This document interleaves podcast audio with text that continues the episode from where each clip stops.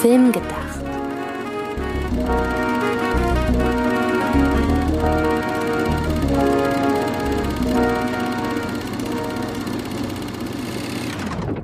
Hallo, liebe Zuhörerinnen und Zuhörer, zu einer neuen Ausgabe von Film gedacht. Film gedacht, so wie nachgedacht, nur mit Film. Du bist Antje? Und du bist Sydney. Das ist total witzig. Das ist total witzig, dass du das jetzt so machst, weil ich wollte dir, habe ich im Vorfeld vergessen, vorschlagen, dass wir uns ab sofort gegenseitig vorstellen, weil das nicht mehr so cringy ist, wenn ich immer noch mal sage, wer ich bin. Du hast Gedanken gelesen, das ist schön. Ziel erreicht, Folge Ende.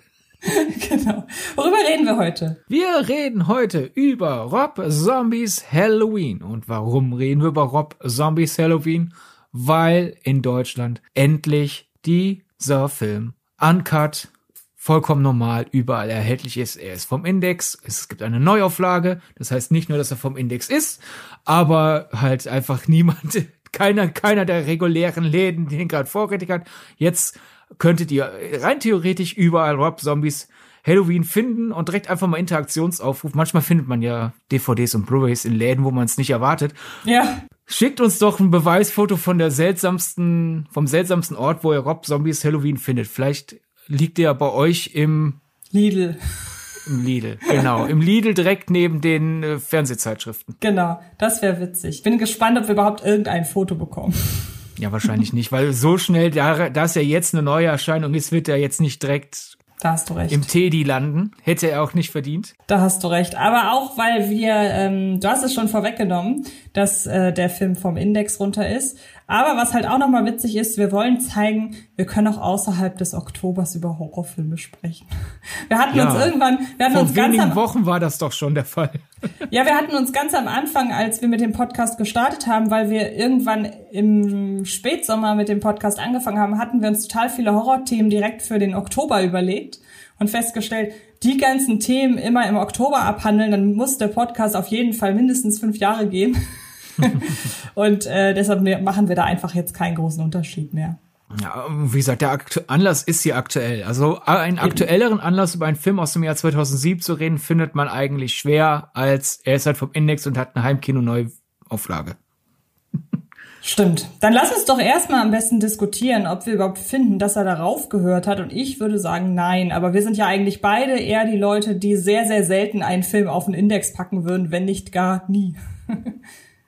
Genau, da haben wir ja vor ein paar Wochen schon drüber geredet. Also an sich, lieber lebe ich in einem Land, wo es die Theorie gibt eines Werbeverbotes, aber der Film selbst ist nicht verboten, als halt im Land zu leben, wo nach 18 direkt erstmal Verbot folgt. aber gleichzeitig denke ich halt sehr oft, ja, ne, ne, hä? Warum denn keine FSK-Freigabe? Das ist locker drin. Und in meinen Augen ist Rob Zombies Halloween einer dieser Filme, bei denen es mich wirklich verwundert hat.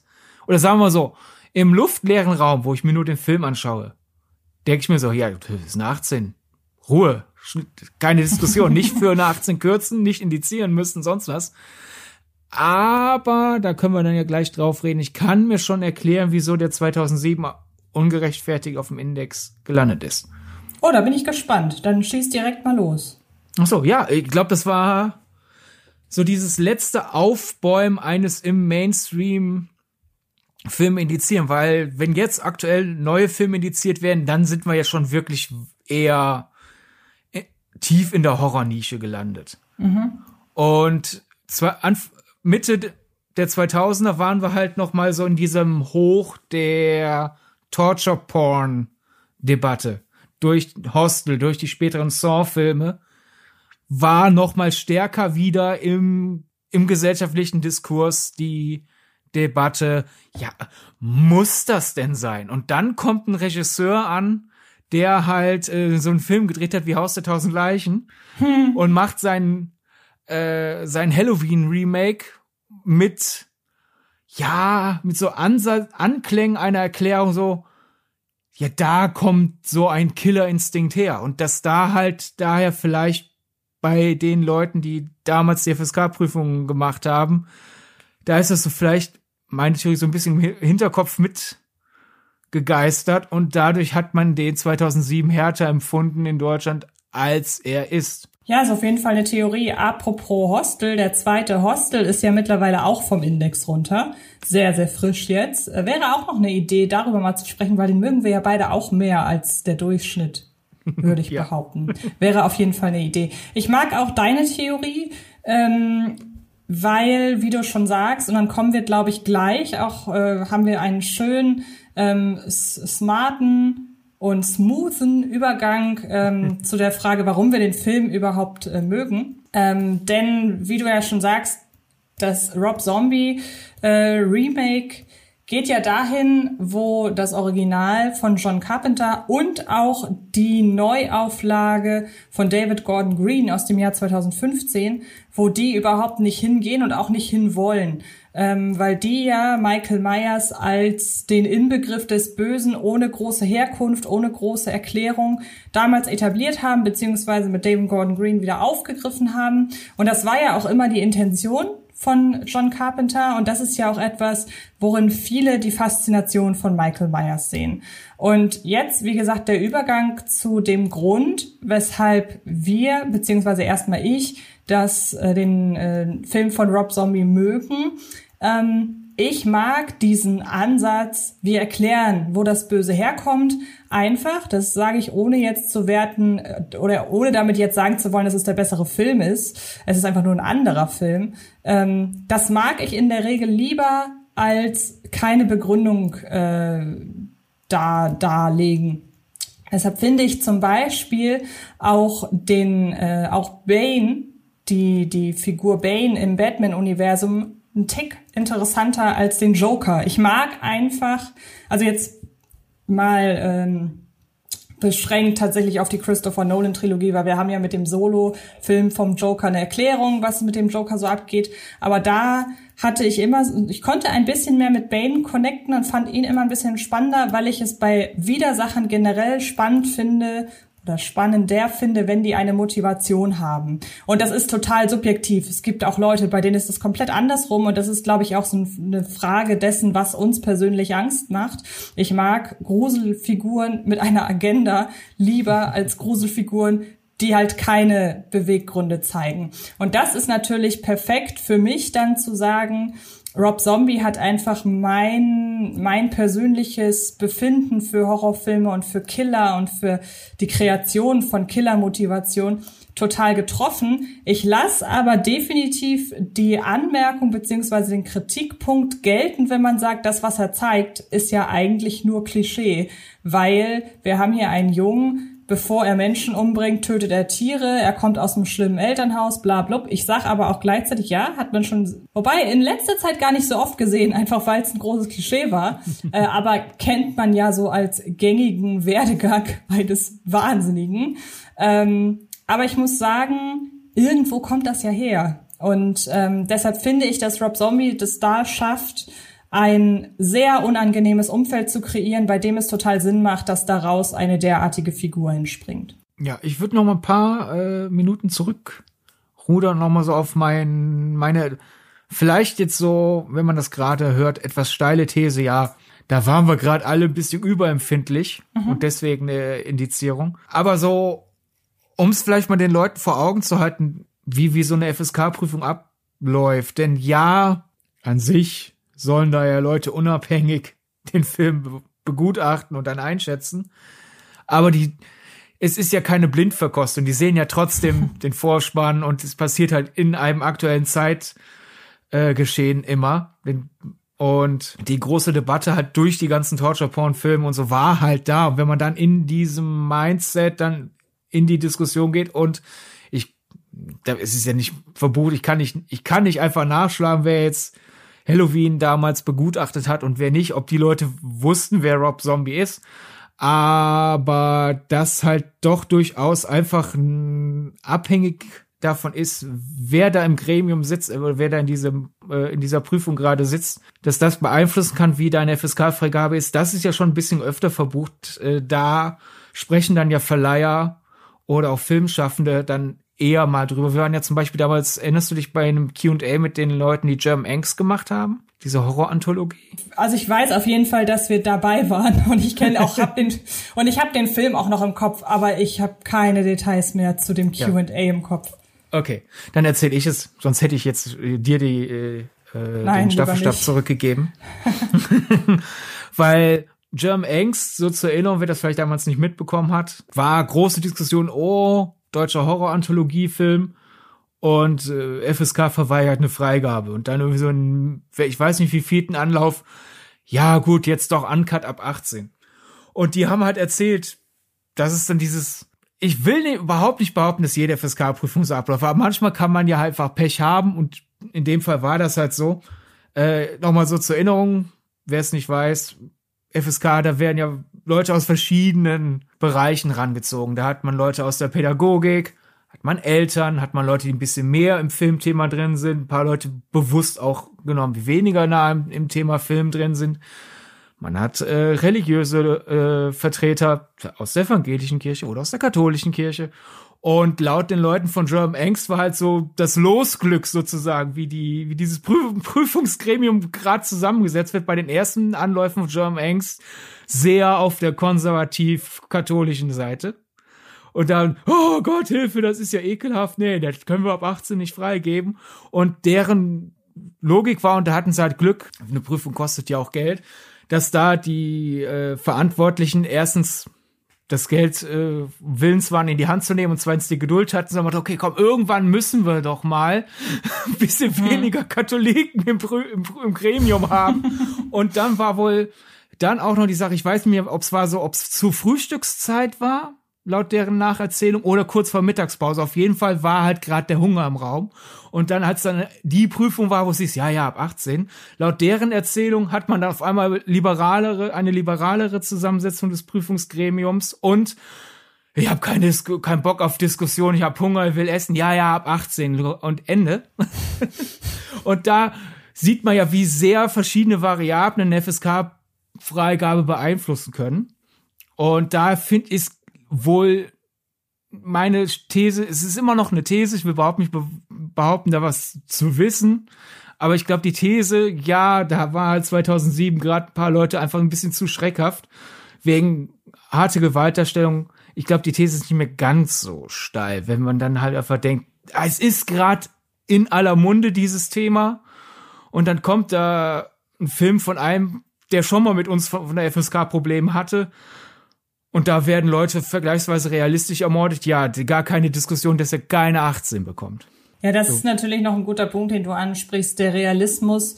Ähm, wenn man eine Figur wie Michael Myers einfach als Böses in Raum stellt, dann kann man sie ja immer eher noch als abstrakte, fiese Figur zeichnen, während der Beginn von Halloween von Rob Zombie ja fast schon ein, eine Charakteranalyse ist. Und dann ist es natürlich viel nahbarer und viel greifbarer als Person damit, äh, das halt wirklich als gegeben hinzunehmen und nicht sich halt sicher zu sein, ja, das ist eine ist eine, eine abstrakte Monsterfigur, sondern das ist ein Mensch, der hier gezeigt ja, wird. Ich meinte jetzt eher halt statt, ich bin irgendwie kräftig genug, um, um das Messer so halb durch deinen ganzen Körper durchzurammen, versus ich äh, fessle meine unangenehme äh, Vaterfigur gerade im Halbschlaf so, dass ich, ja. dass sie sich nicht wehren kann, wenn ich ihr den Hals aufschlitze.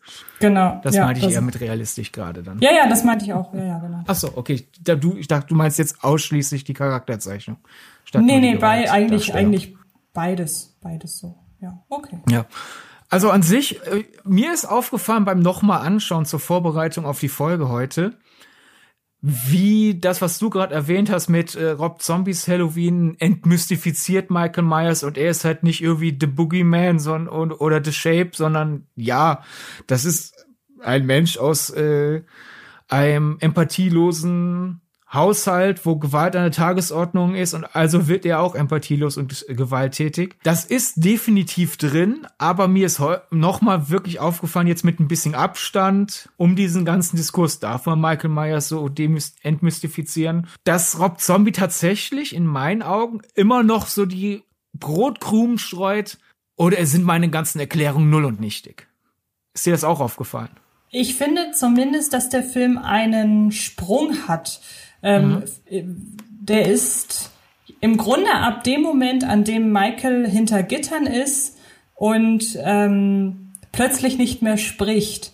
Ich finde, ab dem Moment realisiert man, da geht Rob Zombie so ein Stück weit weg von dem geradlinigen Porträt, wie wird ein Wahnsinniger zu einem Wahnsinnigen und fängt dann an, allein schon von der Art und Weise, wie er anfängt zu morden, wie er plötzlich dann zu einem absoluten Sadist wird, da die vorherigen Erklärungen plötzlich in den luftleeren Raum irgendwie so hineinzuwerfen. Vorher kann man sich daran festhalten und sagen, ich schaue hier einer Person beim Bösewerden zu. Und dann plötzlich kippt das aber so radikal, dass das davor dann fast schon nichtig wird, weil wir dann plötzlich sehen, okay, da ist ein Monster draus geworden und zwar so heftig, dass man das auch mit dem davor nicht mehr erklären kann. Ja. Also der Psychiater Dr. Loomis sagt ja auch im Laufe des Films quasi sinngemäß so, ja, vielleicht habt ihr recht, vielleicht ist das einfach nur das reine Böse. Genau.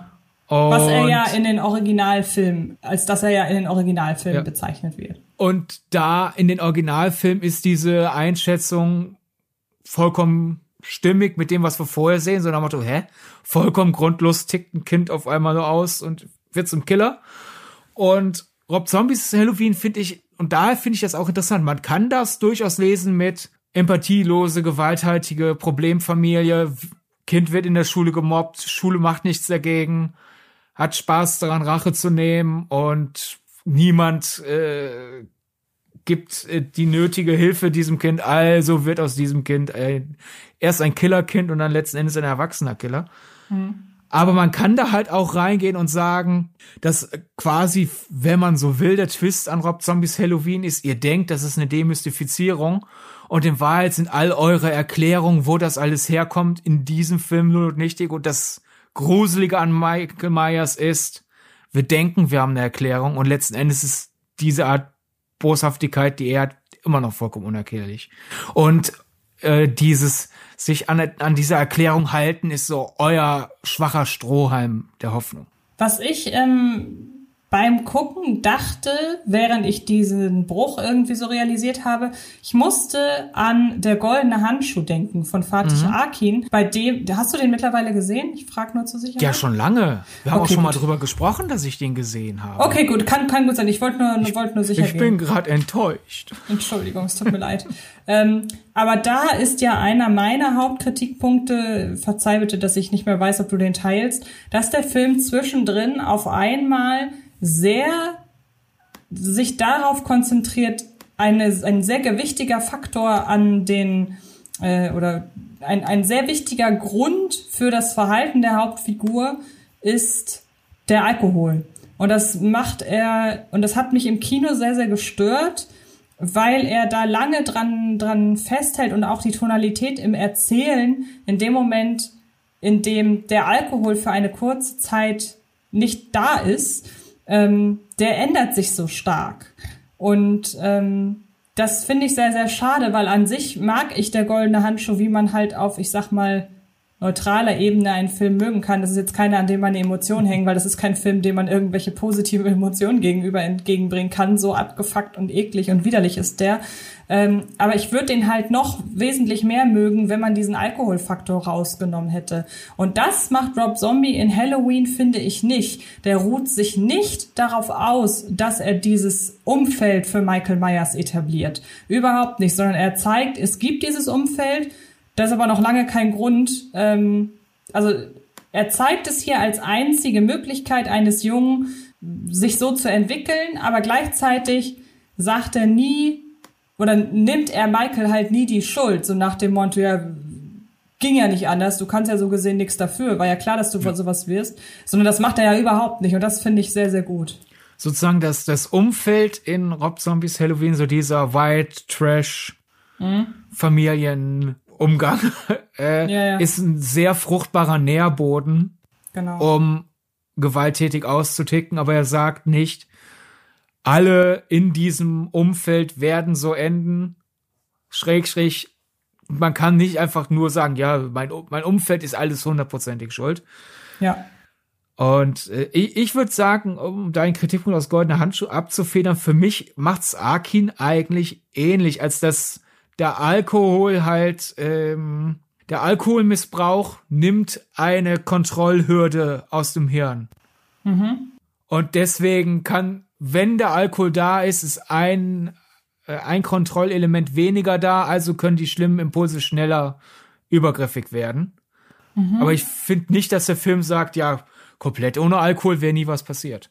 Nee, so krass macht er das auch nicht. Dafür hat, dafür gibt er sich ja vorher genügend Zeit oder nimmt er sich genügend Zeit, um die wirklich absolut düstersten Seiten äh, der Figur zu ergründen. Aber trotzdem hat mich das damals gestört und leider auch beim zweiten Mal gucken. Also es ist noch nicht mal so, dass ich irgendwie sagen kann, also wie gesagt, es, es hat mich nicht so sehr gestört, dass ich mir den Film nicht trotz seiner ekelhaften äh, Atmosphäre, so muss man es ja sagen. Und das ist ja auch ekelhaft, bezieht sich nicht auf die Qualität des Films, sondern nur auf die Atmosphäre da drin. Es ist ähm, ja ein Ekel, den der Film erregen will. Also wenn du den Film, eben. vielleicht kennen Leute den Film nicht und denken, du wachst den Film gerade fertig. Aber wenn man der goldene Handschuh als ekelhaft und abstoßend bezeichnet, ist das ein Riesenkompliment. Ja, eben. Und ich habe ihn mir ja trotzdem nochmal angeguckt. Also es kann jetzt nicht sein, dass ich diesem Film äh, durch diese durch diese Regie und Erzählentscheidung dass ich den deshalb auch auf äh, geschmacklicher Ebene abstoßend finde.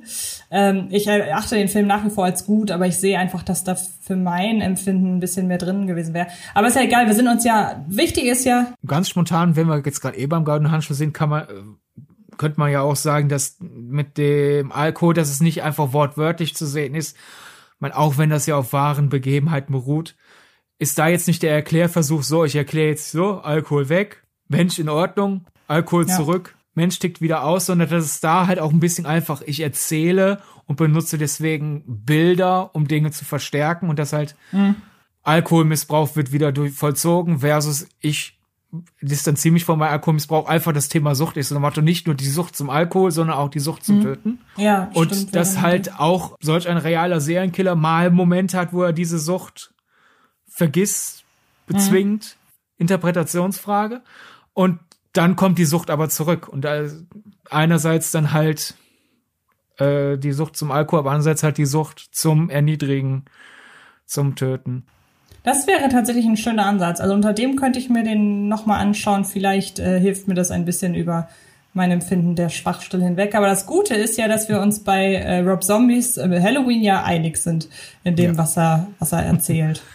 Und deswegen, ich finde ja interessant, wie Rob Zombies Halloween so im Horror-Fandom eine Wandlung durchgemacht hat, was die Rezeption durchgeht, weil damals die Pressekritiken waren vor allem in den USA extrem schwach, also 28 Prozent mhm. bei Rotten Tomatoes. Problem, das ist ja eine Sache, die ich regelmäßig ankreide. Ich finde halt schade, dass es kein deutschsprachiges Rotten Tomatoes Äquivalent gibt, weil es gibt zwar ein paar Webseiten, die sich als Aggregator für deutschsprachige Kritiken versuchen, aber du hast halt nicht diesen Versuch einer repräsentativen, eines repräsentativen Querschnitts, wie es halt ja. Rotten Tomatoes für englischsprachige Kritiken macht.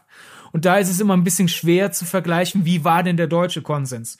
Mhm. Wenn immer wir versuchen, einen deutschen Konsens zu besprechen, müssen wir selber querlesen und dann ist immer die Frage, okay, habe ich vielleicht Leute aus Versehen ausgelassen, die ich, würde ich das Rotten Tomatoes mäßig machen, äh, drin haben würde. Aber so deswegen hier mit riesen, riesen, riesen Sternchen, Sternchen, Fußnote könnte halt sein, dass halt beim eigenen Querlesen da die, die, die Vergleichbarkeit ein bisschen zurückgegangen ist.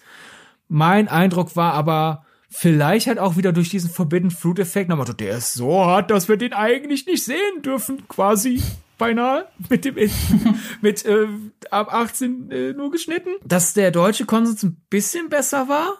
Ich weiß aber halt nicht, ob der dann wenigstens, ob er solide war oder vielleicht sogar gut, aber definitiv, wenn wir jetzt dann wieder näher ranfahren und eine kleine Gruppe nehmen bei Halloween-Fans. Es gab die positiven Ausreißer, die gesagt haben, hey, ist mal was anderes, gut, aber Konsens war halt Wut über die Demystifizierung.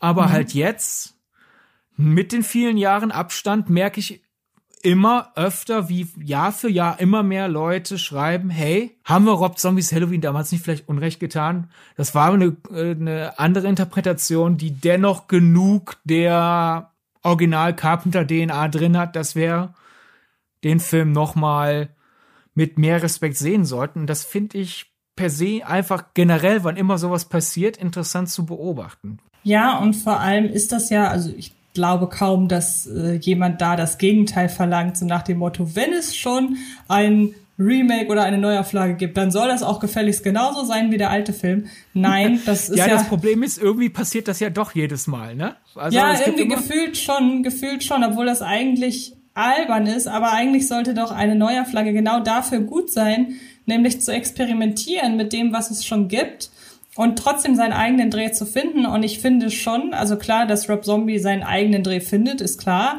Aber er huldigt, finde ich, auch dem Original genug, um zu zeigen, dass er das Original sehr mag und nicht äh, das Original auf das Original scheißt, mal sehr, ähm, mal sehr plump ausgedrückt. ja. Und vor allem anders als bei manch anderen Remakes, wann immer plötzlich ähnliche Kamerafahrten, ähnliche Kameraeinstellungen reinkommen, ist es für mich nicht ein, ich habe meine bisher eigenen Film gemacht, aber jetzt muss ich mal für 30 Sekunden dem Original Tribut zollen, weil sonst regen sich die Leute für mich auf, sondern für mich ist das in Rob Zombies Halloween jedes Mal komplett organisch.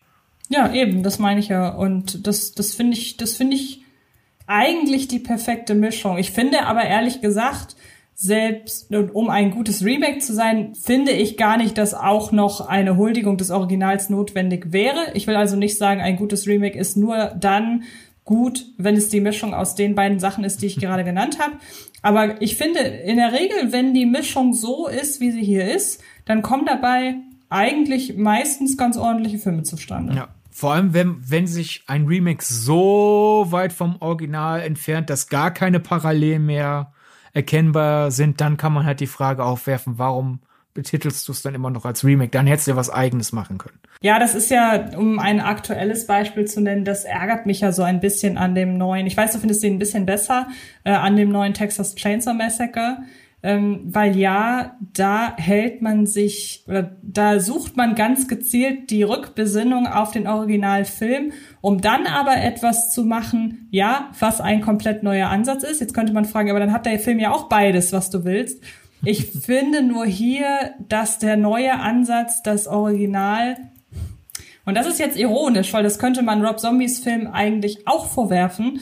Ähm, dass er das Original dahingehend verrät, als dass er das, was das Original ausgemacht hat, ähm, komplett über den Haufen schmeißt. Und jetzt könnte man sagen, aber ja, das macht Rob Zombie ja auch. Im Grunde entsteht der Grusel in John Carpenters Film daraus, dass du nichts über den Film, dass du nichts über die Figur weißt. Aber wenn man dann dahin geht, wie du das gerade von der Interpretation gesagt hast, dann ist das ja doch noch genügend äh, und dann, dann, dann orientiert man sich ja doch noch genügend an dem, was der Film ausgemacht hat, was den Film damals ausgemacht hat. Und bei Texas Chainsaw Massacre war für mich dieser, das Grauen existiert in erster Regel im Kopf. Und ähm, vor allen Dingen hat auch hier die Hauptfigur nur bedingt einen erkennbaren, einen erkennbaren, einen bekennbaren Grund für sein, für seine Tat und das Ganze liegt in dieser irren Familie begründet. Ähm, aber im Falle von Texas Chainsaw Massacre wirft oder im Fall des neuen Texas Chainsaw Massacre wirft man einfach dieses, der Terror entsteht im Kopf das wirft man komplett über den Haufen zuguten von zugegebenermaßen sehr, sehr guten Splatter-Effekten, sodass der neue Texas Chainsaw Massacre ein Horrorfilm ist, während der ursprüngliche Texas Chainsaw Massacre ein Terrorfilm war. Und es ist, glaube ich, ein bisschen schwer jetzt zu abstrahieren, warum mag ich Rob Zombies Halloween und warum mag ich den neuen Texas Chainsaw Massacre nicht so, aber ich, hoffe, ich habe das so ein bisschen greifbar gemacht. Also es ist schon es erfordert viel Fingerspitzengefühl in Sachen Rückbesinnung, neue Ansätze, um da am Ende einen guten Film draus zu machen. Ja, vor allem einfach bei Texas Chainsaw und ich finde, wir sollten da jetzt nicht zu lang drauf rumreiten, weil sonst machen wir hier ja. eine Texas Chainsaw eine Texas Chainsaw Folge statt eine, eine Halloween Folge. Der die goldene das, Kettensäge. Ja. ähm, letzten Endes dieses, der Terror entsteht im Kopf, wurde halt in dem Franchise sowieso nach dem ersten Teil über den Haufen Verworfen. geworfen. Das Daher, es gibt ja manche, die den neuen einfach komplett vollkommen grottig finden, ohne dass da irgendwas Positives an sich hat und dann kommt manchmal so der Hauch des Prinzips raus. Ein Texas Chainsaw darf halt nicht wegen seiner grafischen Gewalt schocken, sondern es müsste komplett im Kopf sein. Und dann, wenn es dann heißt, der beleidigt das Franchise, dann denke ich mir, dann ist das ganze Franchise eine einzige Beleidigung an einem guten Film. Der Logik wobei nach. ich dazu, wobei du kennst mich ja, ich bin jetzt niemand, der sagt, äh, eine Neuauflage macht mir den Originalfilm kaputt. Ja, das wollte das ich dir auch nicht vorwerfen. Ist. Wollte ich nur kurz, weil man es auch einfach nicht oft genug sagen kann. Eine Na, Neuauflage nee. macht einen alten Film nicht kaputt, dann guckt einfach den alten und guckt den neuen nicht, verdammt. Ja, ich, bin vielleicht einfach auch zu sehr äh, ausge, bisschen, bisschen, war vielleicht ein bisschen zu ausschweifend als Hinweg zu dem, worauf ich hinaus wollte. Tut mir leid, ich wollte da jetzt auch nicht irgendwie fingerzeigend durch die Gegend rennen, was da jetzt irgendwie passiert ist. Leider, sorry. Mir ging es einfach nur darum, ich ich bin nicht an den äh, neuen Chainsaw rangegangen mit dem Gedanken, hoffentlich ist das ein wertvoller Eintrag in dieses Franchise, weil mhm. dafür finde ich die die vage gute Filme zu, zu schlechten Filmen bei Chainsaw, die geht schon zu sehr in die negative Richtung. Das heißt, alles, was nicht schwach ist, ist schon mal wieder ein Ticken in die bessere Richtung gewesen. Und daher hat mich halt die Grafik der Gewaltdarstellung nicht gestört, weil mhm. Äh, das erwartet man ja mittlerweile in der Reihe. Also je, jeder Chainsaw-Film, der nicht nur Spaß macht, ist ja schon mal eigentlich so gesehen wieder ein Schritt zurück. Ja. Und bei Rob Zombie würde ich sagen, es ist ja nicht nur das Element, oh, wir verstehen Michael Myers Motivation nicht. Also der Original Carpenter Halloween ist ja auch spannend, einfach weil es ein spannend strukturierter Slasher ist. Oh, da ist jetzt jemand mit einem Messer, der mir hinter mir her ist. Und daher ist dieses, die Faszination Michael Myers, die kein erklärbares Motivation hat, ist ein Element des Ganzen, aber es ist teilweise auch einfach die Grundidee, die viele Slasher sich teilen. Und daher finde ich, ist es bei Rob Zombie nicht so ein großer, selbst wenn man diese Interpretation, die ich vorhin genannt habe, mit, vielleicht ist es ja doch unerklärlich, selbst wenn man die nicht teilt, ist es jetzt kein so radikaler Bruch, weil sich ein Halloween auch einfach durch die wiedererkennbare Musik, die Maske und da ist jemand mit einem Messer hinter mir her definiert. Ähnlich ja. wie halt ein Bond Bond definiert sich eigentlich auch keine, nicht mal durch die Charakterisierung der Figur James Bond. Dafür wurde die mittlerweile im Film so oft umgeschrieben. Bond definiert sich durch die Bond-Titelmusik, dass dieser Kerl ein Agent für, fürs MI6 ist.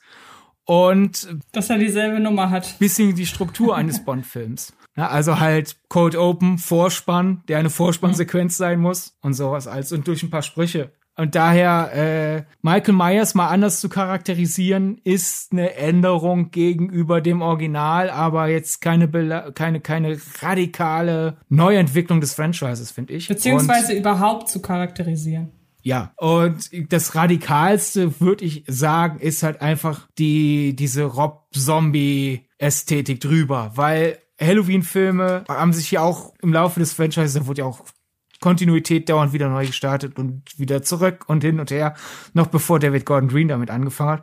Aber wir hatten ja schon immer eine Grundidee, da könnte ich wohnen. Und da mhm. läuft jetzt jemand rum. Und bei Rob Zombie ist es eher so dieses, da will ich, da will ich nicht wohnen. und dennoch kann es mich erschrecken, wie es den Leuten dort ergeht. Das ist so die eine große, der finde ich, der größte Bruch. Ja, das stimmt. Und ich finde auch gerade durch diese, also ich finde, muss gestehen, die erste halbe Stunde finde ich im Film im Grunde am schrecklichsten mit anzusehen. Weil klar, wenn er irgendwann halt der Killer ist, dann zieht sich der Reiz des Films darauf, wen bringt er als nächstes um und vor allem wie und vielleicht auch noch daraus, wie er auf seinen eigenen Mord reagiert. Ähm, aber so richtig schockierend fand ich ja fast schon die ersten fünf Minuten, wenn man da diesen, diese Interaktion sieht zwischen seiner Mutter und dem Freund der Mutter, also dem Stiefvater. Und wenn man merkt, ich meine, das ist ja nun nicht komplett aus, den, äh, aus dem Hut gezaubert, was das für ein Umfeld ist und wie gesagt, wie die miteinander interagieren. Gut, man muss sagen, die Schlagzeil an Beleidigungen, die die sich da in dieser Szene um die Ohren werfen, das ist sicherlich noch mal ein bisschen auf die Spitze getrieben. aber wahrscheinlich nicht so weit weg von der Lebensrealität mancher Leute. Und das finde ich halt schockierend. Und deshalb, wie gesagt, die erste halbe Stunde in der Entwicklung, die man, für die man sich auch wirklich Zeit nimmt, das ist schon sehr schwer anzusehen. Ja, ja. unterschreibe ich. Also da Fein. gibt's, finde ich, keinen kein Platz für Widerrede. Also ich glaube manchmal, ein paar der Kritiken waren damals ja schon, ihr übertreibt, aber aber ich glaube, da sind wir auch wieder dann ähnlich wie bei meiner FSK-Theorie. Mitte der 2000er war halt ein Überschuss an Brennpunktfamilien. Und wie schlimm mhm. ist das denn jetzt? Und wie schlimm ist das nicht? Und dass da dann vielleicht einfach der Gedanke war, auch nicht schon wieder eine Brennpunktfamilie. Und dass diese Reaktion dann vielleicht manchmal in eine Ablehnung ja übergegangen ist, die dem Film nicht gerecht wird, weil es ist eine absolute White Trash Brennpunkt Familie, aber es ist ja jetzt, wie du schon sagst, nicht so, als würde es sowas nicht geben. Ne? Leider. Ja, irgendwie, das gab's ja in Deutschland damals auch, dann mit diesen furchtbaren äh, gescripteten äh, Reality-Shows, die ja jetzt mittlerweile Gott sei Dank wieder äh, rück, also zurückgehen in ihrer Schlagzahl. Ähm, aber man hatte so das Gefühl, es gab einen Punkt, an dem haben plötzlich die hat die Entertainment-Branche, egal ob in, egal in welchem Land jetzt realisiert, wir müssen uns eigentlich auch mal mit denen befassen, die in nicht so schönen Häusern wohnen und die nicht so gute Zähne haben. Aber wir machen das ausschließlich, indem wir sie vorführen, beziehungsweise indem wir halt die, die nicht dazugehören, deren voyeuristische Instinkte bedienen. Und äh, wie du schon sagst, könnte sein, dass aus dem Grund da auch Halloween irgendwie in die Wahrnehmung gefallen ist. Aber wir haben ja gerade schon gesagt, wir erachten den Film nicht so, dass er das bedient, was ich gerade versucht habe zu erklären. Bevor, bevor das in den falschen Hals von jemandem gerät, wir wollen da jetzt nicht auf Leute zeigen, die Halloween damals nicht gemocht haben und so, ihr Idioten, habt jetzt äh, eure, euren Frust über Brennpunktfamilien-Serien an Halloween ausgelassen, sondern es ist es ist der Versuch einer Erklärung mit der Weisheit des zeitlichen Abstands, weil natürlich auch wir manchmal einfach aus unserer Zeit heraus reagieren, wenn wir einen Film besprechen. Wenn, wenn genau. Genre, das lange nicht mehr gut bedient wurde, jetzt gut bedient wurde, dann ist die Reaktion manchmal vielleicht ein bisschen positiver als nötig, weil letzten Endes war es einfach nur ein guter Eintrag in ein selten bedientes Genre und wir denken endlich wieder, juhu, ein guter ja. Beitrag in ein selten bedientes Genre. Das ist einfach, part of the game. Und daher ist das jetzt, wir wollen jetzt hier niemanden seine, äh, niemanden die negative Halloween-Kritik von 2007 irgendwie vorwerfen. Wie stehst du denn zu Laurie Strode? Welche Variante von Laurie Strode? Also die Variante in Rob Zombies Halloween. Gerne im Vergleich zur Variante in John Carpenters Halloween, denn im Grunde ist das ja auch dieselbe wie in David Gordon Greens Halloween. Ja, also diese verschiedenen Zeiten, nicht wahr? ja, also Scout Taylor Compton kommt natürlich nicht an Jamie Lee Curtis heran. Ja. Ich glaube, da, da muss man nicht groß diskutieren. Aber ich fand oder ich finde, dass Rob Zombie in seinem ersten Halloween eine schöne Balance trifft aus es ist das Milieu, von dem ich gerne erzählt. Das, das kommt ja auch noch hinzu. Also ist ja jetzt nicht so, als hätte Rob Zombie auf einmal 2007 gesagt, ich mache jetzt Brennpunktfamilien. Ich, ich, ich renne jetzt einem Trend hinterher, sondern. Hat er immer schon gemacht. Ja, das ist seine Grundästhetik. Ja. Sowas zu erzählen macht ihm Freude. Also ist es vollkommen selbstredend, dass sein Halloween auch in sowas spielt. Und ich finde, da, es ist absolut eine Rob Zombie Laurie Strode, aber dennoch wirft sie nicht die Original Laurie Strode aus dem Fenster, sondern es ist immer noch dieser Mix aus, sie hat das alles nicht verdient, was jetzt in dieser grauenvollen Nacht auf sie zukommt, mit dem Hauch dieses Horror-Trope. Du bist aber ein bisschen zu nah an den amoralischen Leuten und dann kommt halt die Moral, die übergriffig hart reagiert und jagt euch jungen Mädchen.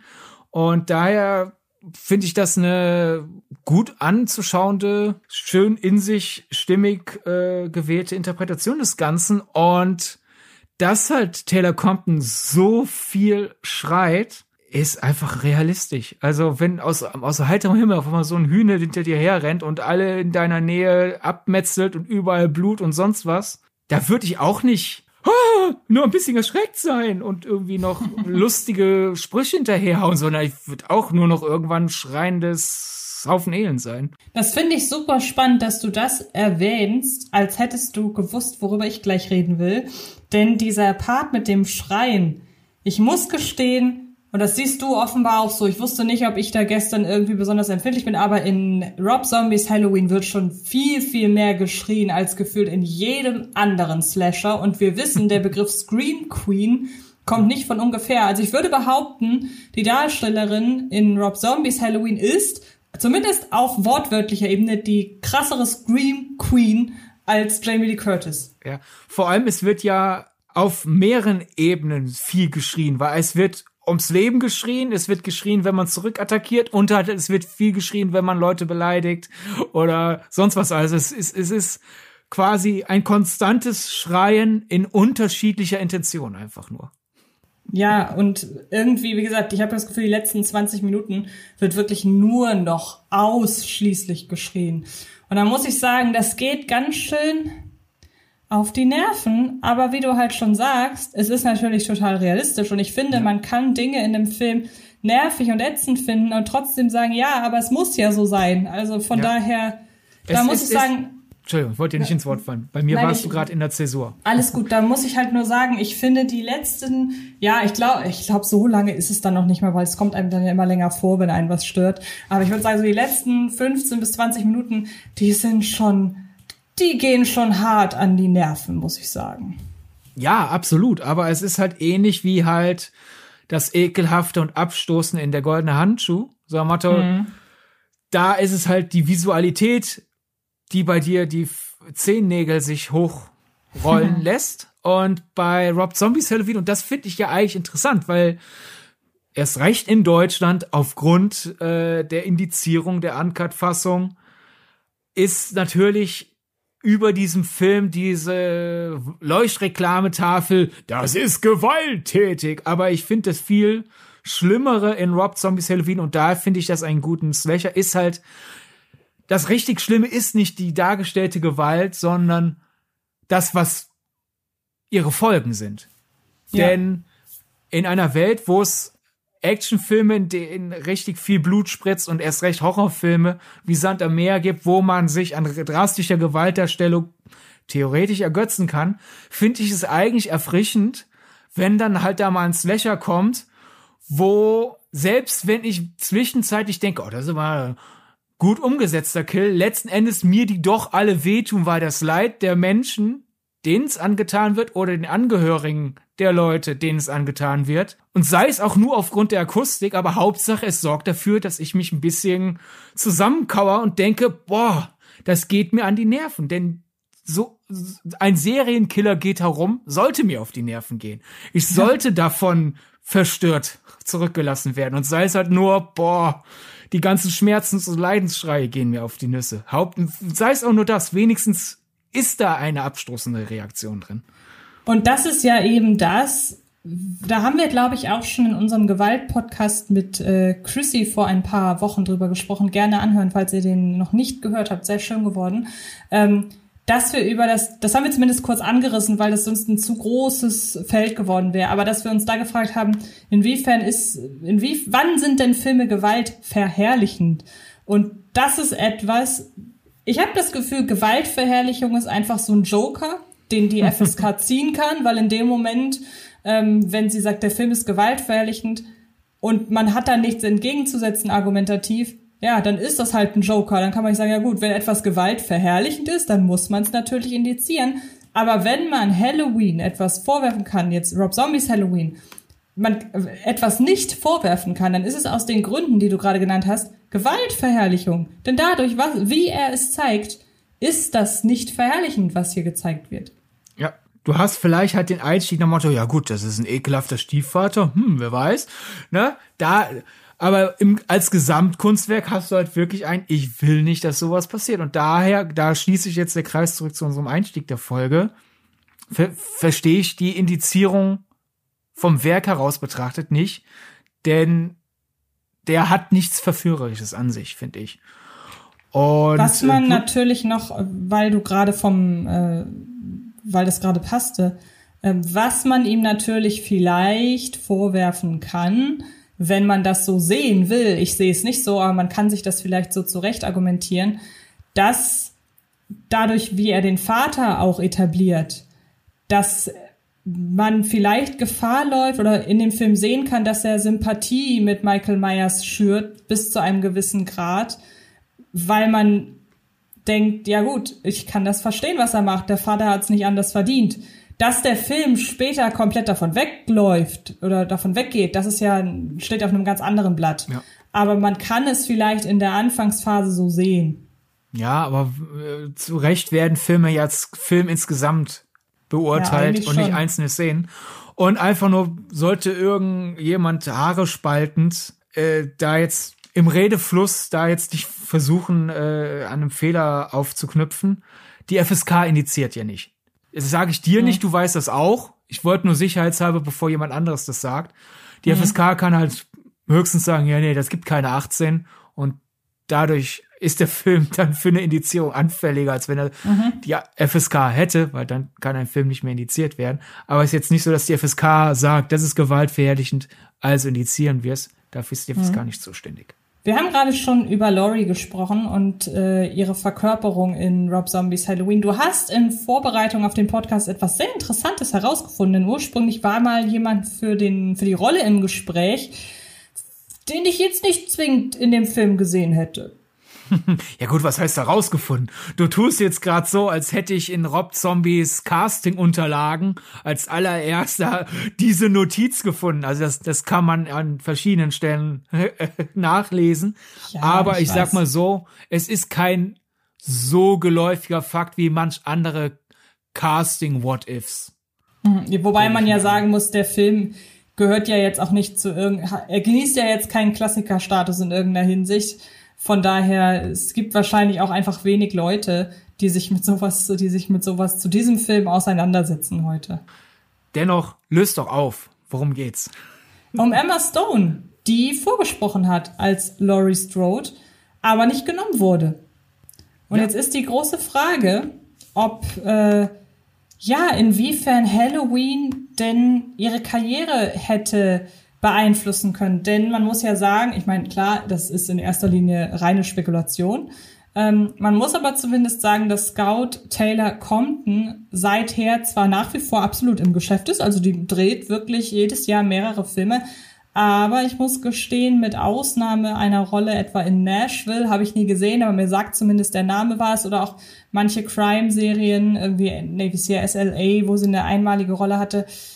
Der einzige Film, der mir, oder es, es gibt kaum einen Film, in dem sie mitgespielt hat, der mir was sagt. Return to Sender ist einer, der ist hierzulande aber nie ins, äh, ins Kino gekommen mit Rosamund Pike, eine Direct-to-DVD-Produktion.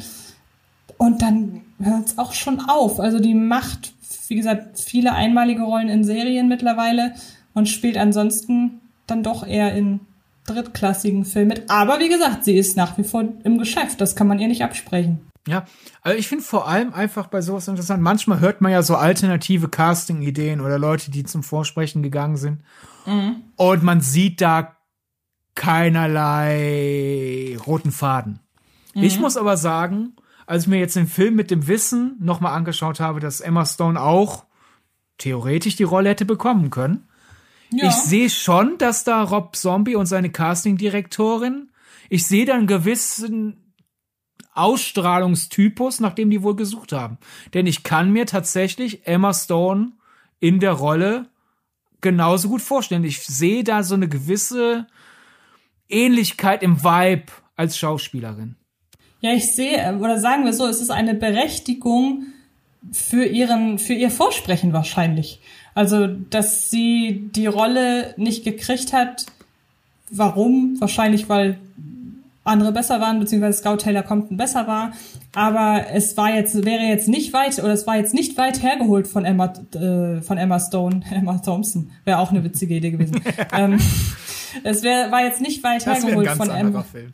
Ja, das wäre dann äh, wie, wie ähm, Jamie Lee Curtis, aber dann halt schon in David Gordon Greens Halloween.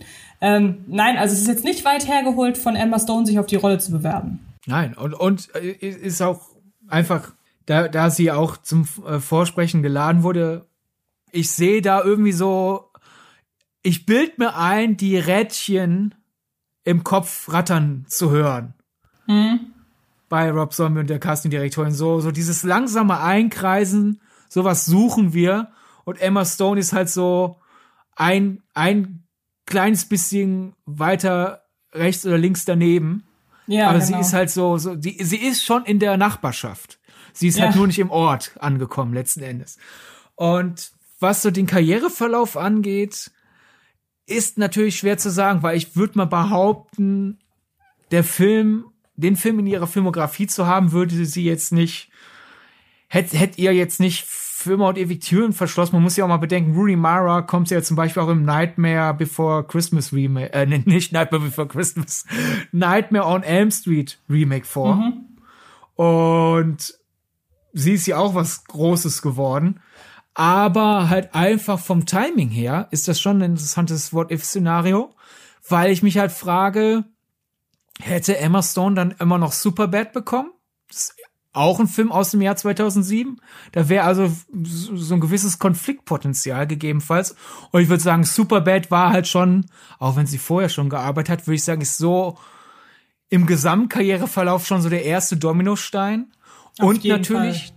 dann die Frage, wenn Halloween mit äh, im Alternativuniversum, wo Emma Stone Laurie Strode gespielt hätte, wenn der Film genauso gut performt hätte, hätte mhm. er ja auch eine Fortsetzung bekommen, was wiederum bedeutet hätte, dass sie auch dann in Rob Zombies Halloween 2 gewesen wäre, was dann noch mehr Termine versperrt hätte für Emma Stone. Mhm. Und daher, ich glaube, einfach weil sie eine gute Schauspielerin ist und an sich vollkommen egal, auch wenn man Rob Zombies Halloween Filme nicht mag, glaube ich, kann man erst recht mit Blick auf Teil 2 sehen, dass da immer noch viel Platz ist, wo man als Schauspielerin was zeigen kann. Ja. Wo man agieren kann. Also denke ich, sie hätte schon immer noch eine Karriere gehabt, aber es wäre nicht eins zu eins dieselbe. Klar. Bilde ich mir ein. Ja, würde ich auch sagen. Wie würdest du denn über die Filme denken? Denkst du, die, die Filme wären, vor allem konzentrieren wir uns auf Teil 1 einfach, wie würdest du denken, wie wäre Halloween von 2007 mit Emma Stone? Ich glaube zumindest aus meiner Perspektive jetzt, also ich habe den Film ja damals nicht im Kino gesehen, als er rauskam, sondern nachgeholt und zwar nachgeholt dann zu einem Zeitpunkt, als Emma Stone schon jemand war. Und ich könnte mir vorstellen, dass das dazu beigetragen hätte, noch ein bisschen mehr mitzufiebern, weil ich einfach Emma Stone als Darstellerin sehr mag und immer wenn sie in einem äh, Film mitspielt, dann mag ich einfach automatisch ihre Figur. Es ist, sie hat es bislang noch nie fertig gebracht, dass sie irgendwas gespielt hat und ich dachte, boah, ihre Figur ist aber unsympathisch. Aber das ist das Einzige. Ansonsten ist das natürlich sehr in den luftleeren Raum gesprochen, da irgendwie zu versuchen, ähm, da eine Prognose zu stellen. Aber ich glaube, das wäre, das, das könnte ich, glaube ich, sagen.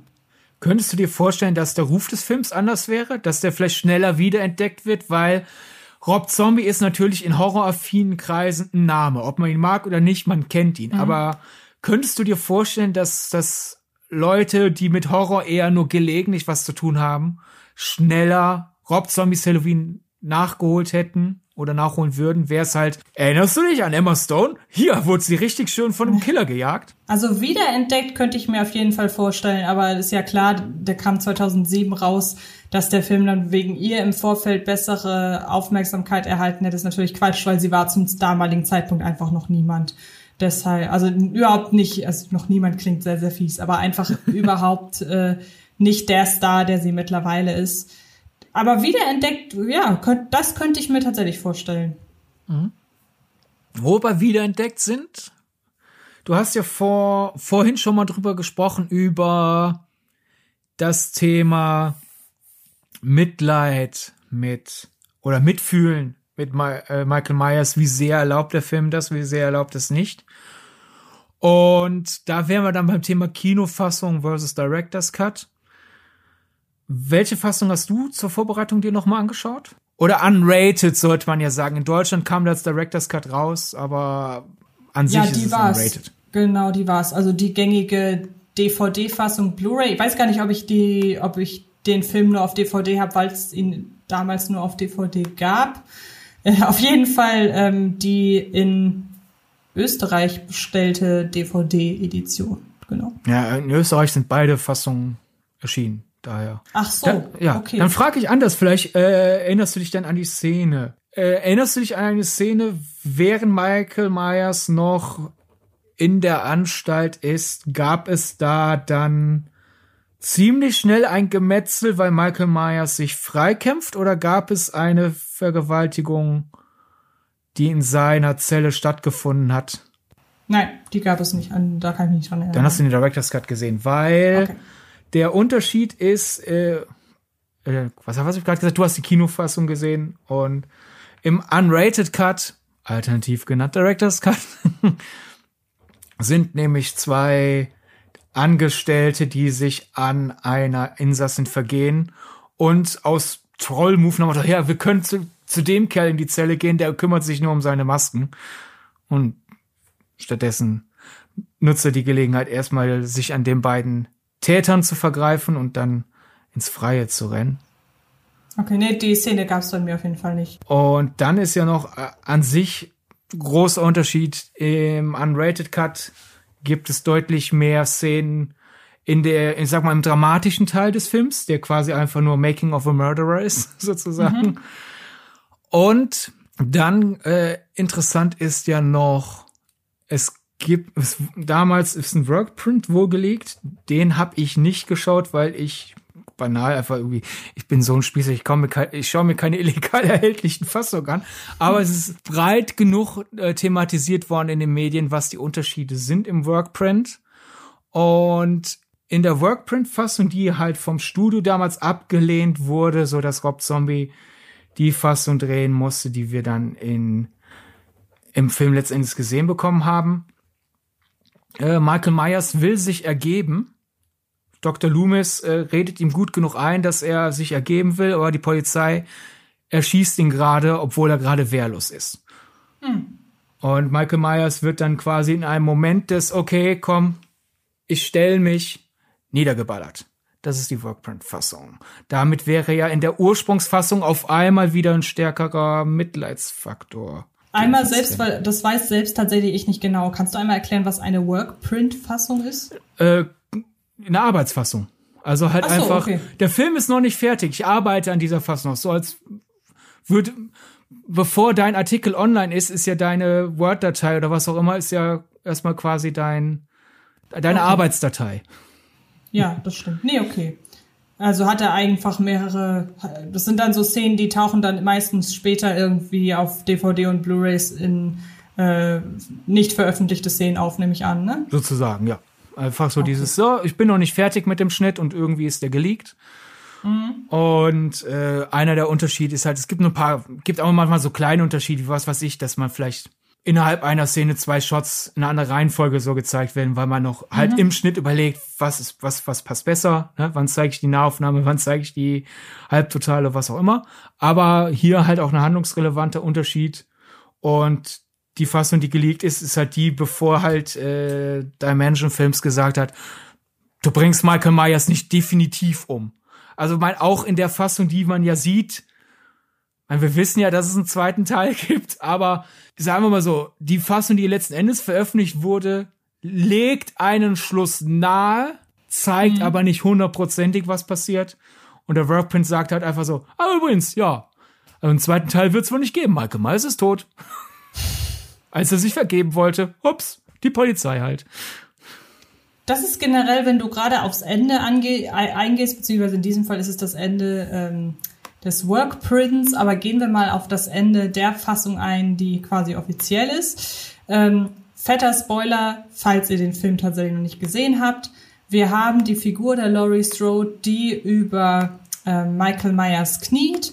Sie erschießt ihn, beziehungsweise nein, sie versucht es, ihn zu erschießen, aber die, ähm, die Waffe, die sie in der Hand hält, die löst einfach nicht aus, bis zu dem Moment, an dem Michael offenbar doch noch nicht tot ist, sie an die Hand nimmt, also ihre Hand äh, greift und dann löst sich trotz, äh, löst sich plötzlich doch ein Schuss. Die Kamera zoomt an sie heran und wir sehen einen Übergang zu einem alten äh, Home-Video, dass quasi ihr Gesicht als erwachsene Person mit ihrem Gesicht auf diesem Home-Video als kleines Baby verschmelzen. Und ich habe zu dem Und sie Zeitpunkt ist in gedacht, Michael Myers Arm. Stimmt, genau. Und sie ist in Michael Myers Arm. Richtig. Und ich habe mir so ein bisschen die Frage gestellt, will der Film jetzt tatsächlich gerade mir in einem Twist erklären, dass sie die Schwester ist, weil ich bilde mir ein, das wissen wir doch vorher schon. Also wird doch vorher schon thematisiert. Ja, nee, das, das, ist kein Twist im Sinne von, ah, übrigens wusstest du das noch nicht, sondern aber für so mich ist es doch. Man kann diese Inszenierung aber ein bisschen so deuten, oder? Weil nee, andere also, würden. Also ich meine jetzt nur die Inszenierung der Szene, ungeachtet dessen, wie der Film vorher ist, dass der Film das vorher schon offenlegt.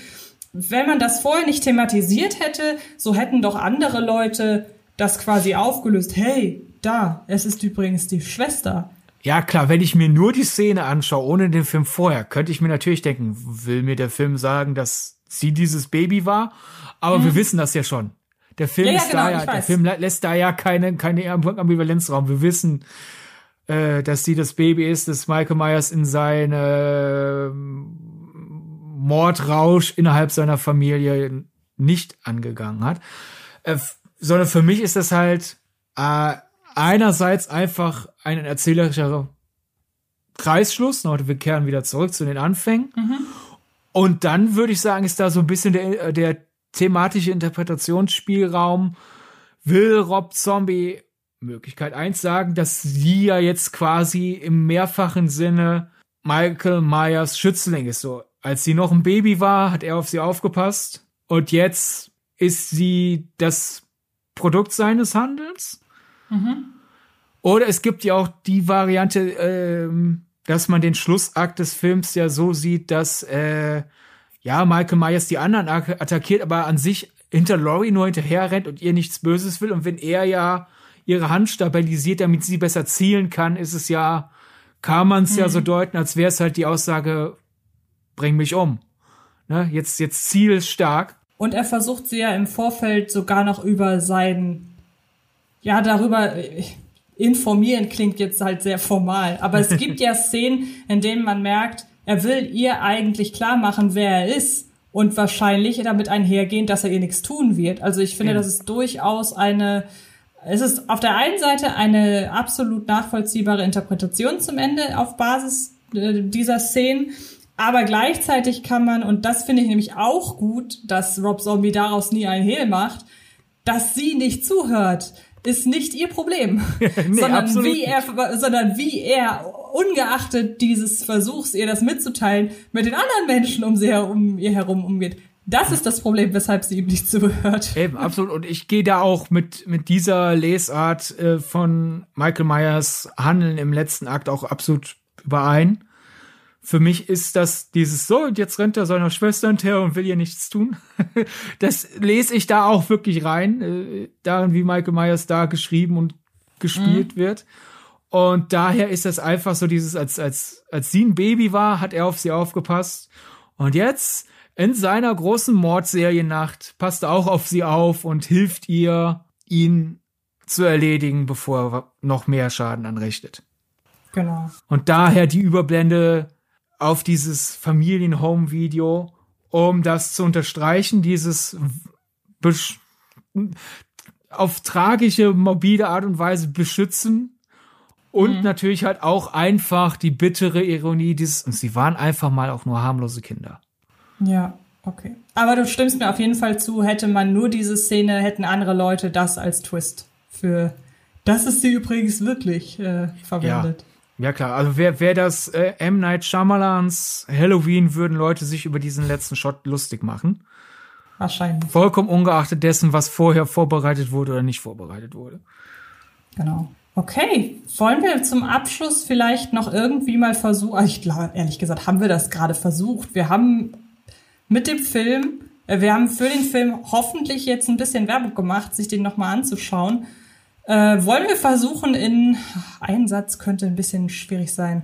In drei Sätzen den Leuten Lust auf den Film zu machen, falls, also quasi zusammengefasst, unser einstündiger Podcast gerade.